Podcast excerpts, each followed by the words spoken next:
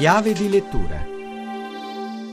Buon pomeriggio da Alessandra Rauti, chiave di lettura vi propone I misteri della montagna, edito da Mondadori. Lo ha scritto Mauro Corona, che ancora una volta ci sorprende con le sue storie, regalandoci una dimensione sconosciuta ed impensabile di valli e montagne. Ma ascoltiamo Mauro Corona. Questo libro è un libro più caro che rimarrà nel ricordo. Avevo capito che stavo prendendo una brutta piega, andavo sulle montagne, andavo nei miei boschi, ero di fretta, dovevo andare lì perché c'era l'appuntamento, la conferenza e avevo irrigidito, avevo raggelato questi miei percorsi nei boschi della mia vita. Quindi ho detto bisogna che torni indietro, ripartire dall'infanzia e rifare il percorso. Quindi è nata questa montagna dove c'è ancora lo stupore, il sogno, la magia, ci sono le tradizioni, le superstizioni, le paure. È una montagna viva dove tutto parla, un albero non è più una fibra, una montagna non è più un pezzo di pietra, è il sogno che abbiamo fatto da bambini. Io questo sogno lo stavo perdendo, adesso sono andato a recuperarlo con questo libro. Gli alberi hanno una scrittura e un cuore? Gli alberi sono dei libri con una pagina soltanto, a parte anche gli anelli dentro hanno il cuore, portano su di sé questa calligrafia incisa dal tempo, anche dalla morte, gli alberi secchi, basta leggere le cortecce, sotto la corteccia si crea una scrittura fatta dagli amanuensi, degli scrivani che sono formidabili, il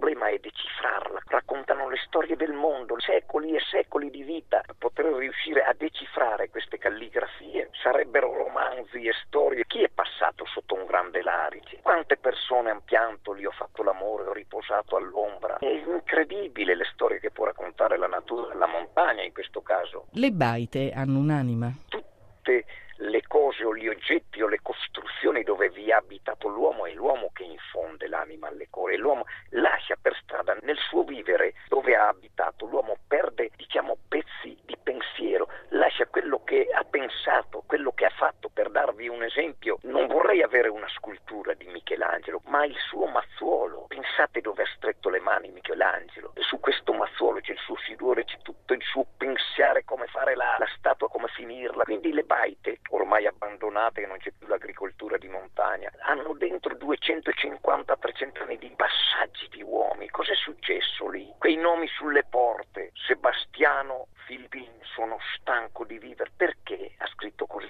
baita di Casera Bedino? Hanno quest'anima lì che non è altro che l'impregnarsi di quello che è stato dentro lì, degli uomini, delle greggi, degli assolati pomeriggi d'estate, della miseria, della fame. È l'uomo che vede la natura. Stiamo proteggendo un po' troppo la natura, ha ragione ovviamente, trascurando l'uomo e quindi bisogna educare l'uomo a non dimenticare. È tutto, scrivete a chiave di lettura chiocciolarai.it, a risentirci giovedì.